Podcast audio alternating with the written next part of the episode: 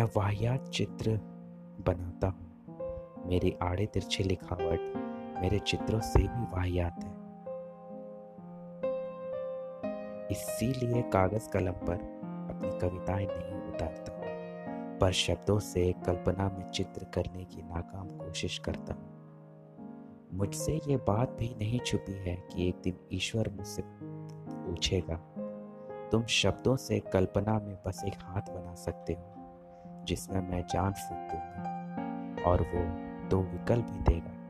हाथ, या तो तुम्हारी कविता सुनकर तुम्हारा पीठ थपथपाएगा या किसी एक शख्स के आँसू पूछेगा। मैं हमेशा तुम्हें याद करके दूसरा विकल्प ही चुनूँगा।